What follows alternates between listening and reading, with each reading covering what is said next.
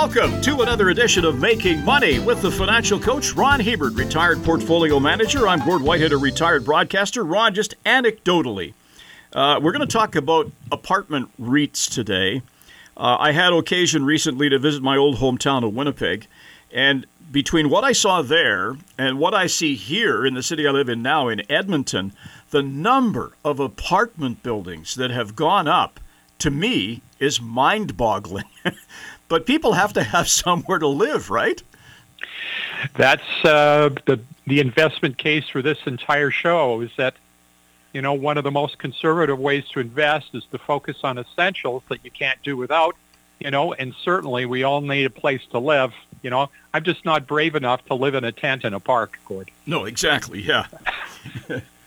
So where do we start with this? Like, this is a sector. A REIT is a real estate investment trust, and there are obviously companies that buy these things in, in number, and you can purchase that REIT. Is that the way it works? That is exactly the way it works. And so, I mean, obviously, as an investor, uh, you can get your own rental property, or uh, if that financial ask is too big for you, an easier way is to invest in an apartment real estate investment trust. And the trusts that we're going to be mentioning here at the end of the show, well, they're diversified. Some of them are spread across Canada. Some of them have concentrations in a couple of provinces. But you get a lot more diversification than you can if you, you have one little unit that you're renting out uh, someplace. So, and you can certainly do it for a lot less. You know, many of these units are trading at thirty or forty dollars a unit. So for a couple hundred bucks, you can get exposure to the sector. Now, a lot of people would be perhaps listening to this and thinking, well, why would I want to buy into apartments? Let's just take a look at some of the numbers that, that deal with this. I mean, the net, the immigration into Canada in the last year is in excess of a million people, correct? one point two million people came in last year. That means the population growth was over three percent. And I think the last time we had population growth over three percent in one year was way back in the early fifties, and that's when you still had a lot of people emigrating here from Europe, uh, trying to get away from poverty and, and all the problems they were having over there. So just to put that in perspective, you know, the supply of apartment units rose by one point seven percent nationally, but th- that isn't nearly enough to match the level of demand. It's almost a little if over you, a half, right? Yeah. Yeah. If if you look at the number of people that came in, uh, we'd need around six hundred eighty thousand units to, to house all these people. And in a good year, that's when the construction industry is running flat out. We're able to produce about a third of uh, those units. So, you know, and you talk to the government and they, it, it looks like they're going to slow down immigration a little bit, but it doesn't look like they have any plans uh, to to squelch back immigration so that we can sort of absorb uh, the amount of new people that's come in. And it's certainly, you're not only seeing that in the housing market, but you're seeing that in schools, where many places that are popular for immigrants to come in, class size is burgeoned, where, you know, kids are sitting out in the hallway. You go to hospitals and you can't find a doctor. You, you can't uh, get into an emergency ward unless you have something serious. You'll sit there for half a day.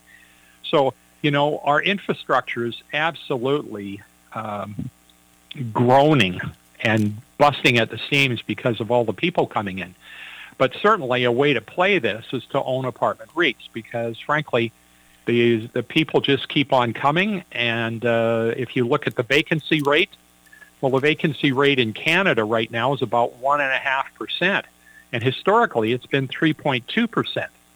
And you look at the average rent growth for a two-bedroom suite in Canada was eight percent last year. And in two thousand twenty-two... it was up five point six percent, in two thousand twenty-one up three percent, and up three point five percent in two thousand twenty. So, you know, rents have been going up dramatically. Yeah, that's that's a substantial increase. And I know if you have anybody that's living in a city like Toronto or Vancouver, as an example, trying to find a place to live, that's affordable is a challenge for a lot of people, right? So these apartments, and as I say, the, the, the number that I see going up is just, to me, it's it's encouraging. But as you point out, they're still lagging behind what's needed. So this is a problem that's going to go on for a while, but it's a good area to be thinking about investing in. Uh, and uh, certainly you look at uh, location, and uh, the fundamentals in Canada, uh, Gord, are way better than they are in the U S. Uh, you know, the rental apartment market in Canada is considerably tighter. You know, we talked about vacancy in Canada being about one point five percent. Well, vacancy in the U S is around eight point three percent.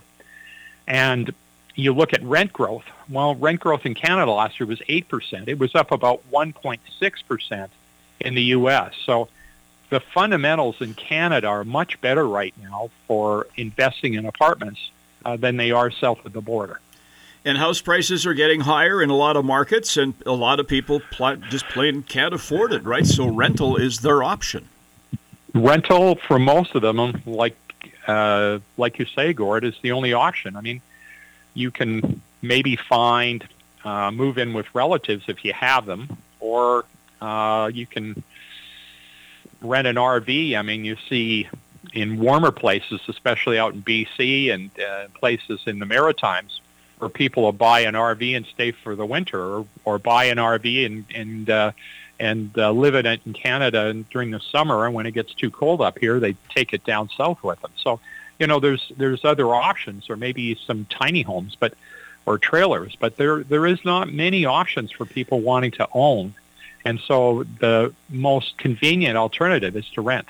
And you talked about the government incentives to builders. The other thing that's happening is legislation that's being passed by a lot of municipalities uh, for infill, which in, in some areas, granted, I know that's a tender topic for a lot of people. In mature, established neighborhoods, they aren't really thrilled with the idea of an eightplex going up next door to them. But that's the reality that, that, that people are dealing with now, right? Yeah, and that's where the growth is going to come from. I mean, the government is just going to have to cut some of the red tape to get things built, uh, or they're going to have to cut down on immigration.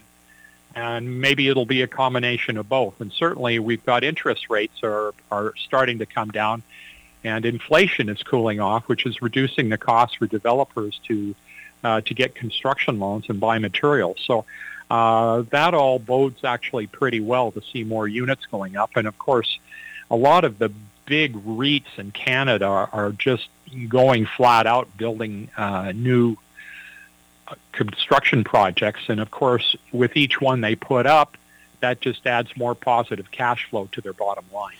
Okay, those are the positives of why all of this is a pretty good idea to take a look. There have to, we always like to point out there are some negatives, right? And what's at the top of the list there? Well, I'd say there's really four negatives that uh, that I see, and uh, the first one is rent controls. Most Canadian markets, surprisingly enough, are subject to rent control, which limits the annual rate that in landlords are allowed to increase the rent.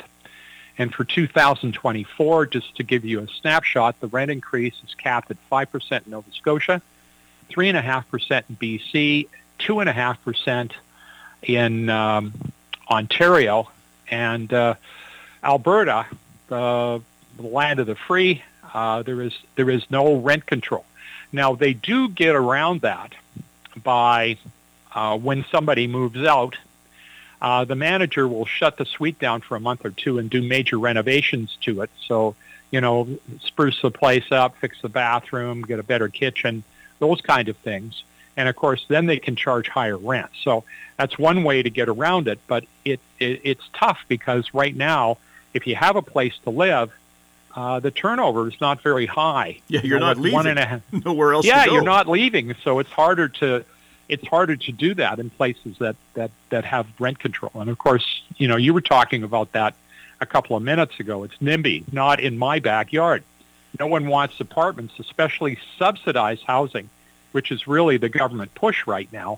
Uh, nobody wants subsidized housing in their neighborhood, especially if they're in a nice neighborhood. So and you mentioned guess, rates are coming down. As you say, if they stay high, that's obviously not an incentive to these builders. They're going to sit back and wait for the, the financial landscape to look a lot better, correct? Yeah, and of course, once you have lower interest rates, it also uh, enables people to buy houses again. So uh, high interest rates uh, make it expensive to build, but lower interest rates also increase the ability of people to buy their own property. So uh, that's a two-sided uh, that's a two-sided coin for sure. So now, as you said, there are several players in this landscape, and uh, the one that you had first on your list here, I know well. I, I see the sign everywhere. This is a Boardwalk property. Yeah, so we're going to look at five of the biggest players in the apartment REIT sector. And the first one we're going to talk about is Boardwalk. And their symbol, they trade in Toronto, is B E I dot U N. Now, Boardwalk is a company that if you're interested in a concentration in Alberta, that's where they have the big, largest number of apartment units. And that so their concentration is sixty-two percent in Alberta and eighteen percent in Quebec. And of course, the share price over the last year is up twenty-nine percent. And the main reason for that is because of the large concentration of units in Alberta, and Alberta doesn't have rent controls. They don't have to worry about their ability to raise prices. The yield on this is one point nine percent. The other one, Cap REIT. This is one I'm not familiar with. I guess basically, are they an Eastern-based sort of establishment? Or? Cap REIT is forty-three percent in Ontario and twenty percent in Quebec. And the symbol is C A R, C A R dot U N. And they're the only REIT really with significant representation in B C, and that's twelve percent. Their yield's two point nine percent, and their one-year growth in share price is about two percent. So uh, you want to buy this REIT. It gives you probably the best geographic exposure across the country, with significant exposure in Ontario, Quebec, the Maritimes, B C, and Alberta. InterRent, another one I don't know. Well, InterRent and Minto are the two that you really want to own, Gord, if you wanted to concentrate on Ontario and Quebec. InterRent, uh, I I P dot U N, has seventy-two percent of their holdings in Ontario, twenty-four percent Quebec. Uh, they got a two percent yield, and the one-year increase in share price is minus two percent, whereas Minto has sixty-seven percent in Ontario, twenty-two percent in Quebec, a three percent yield, and uh, their one-year increase is five point five percent. Uh, their symbol, they trade on Toronto as well, is M I dot U N. The question that pops into my mind, Ron, here is if you take a look at InterRent and the share price is down, uh, there's been a lot of immigration into Ontario and Quebec, hasn't there? Um, what's the deal? Yeah, there? what? Yeah, what has hurt these guys? And uh, you know, actually, I should have probably included this in some of my negatives.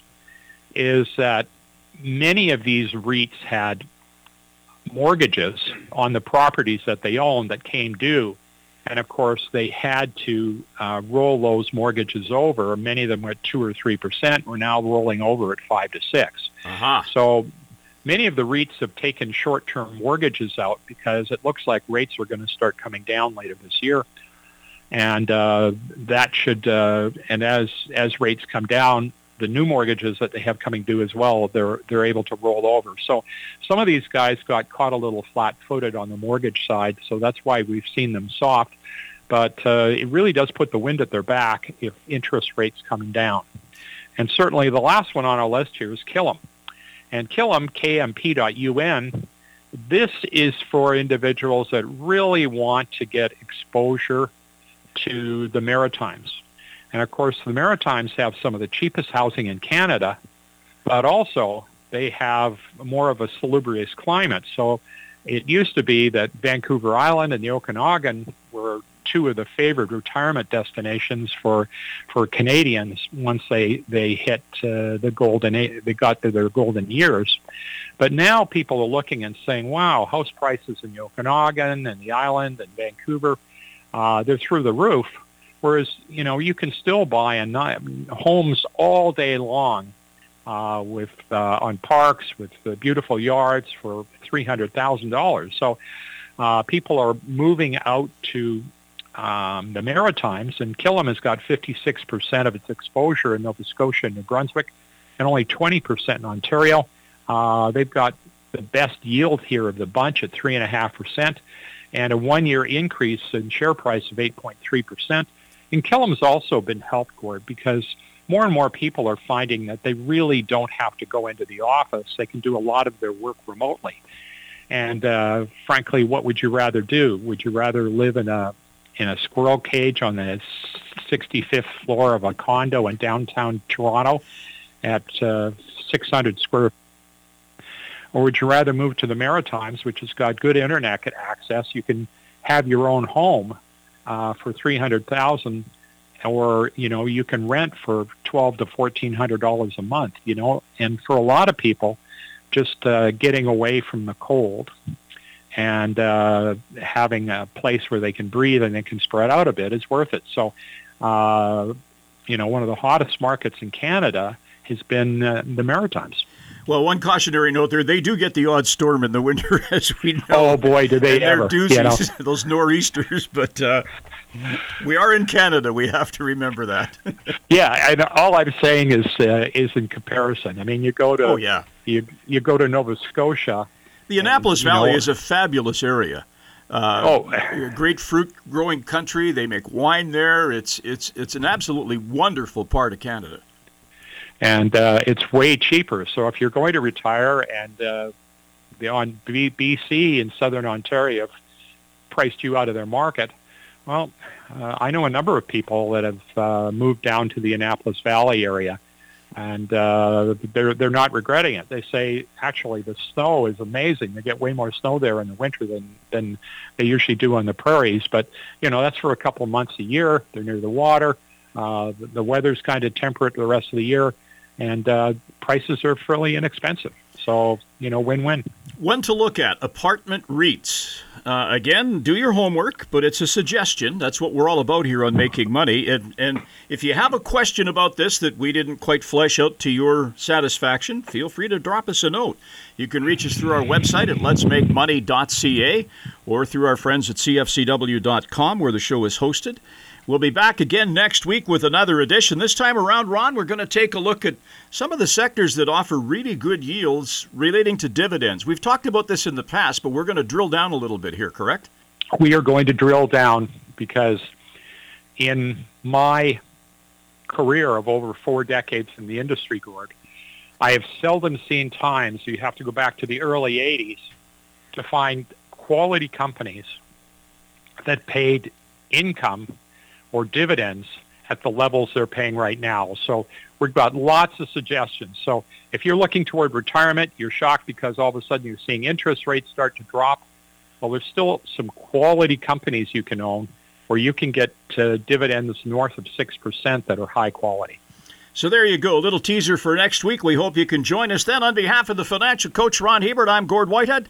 Thanks for listening. The information presented is derived from sources believed to be reliable. This material is presented for information purposes only and does not constitute investment advice. Before acting on any investment information, a person should seek advice from an investment professional. The presenters may or may not hold positions in the securities discussed on this show and will not be responsible for any losses sustained from acting on this information.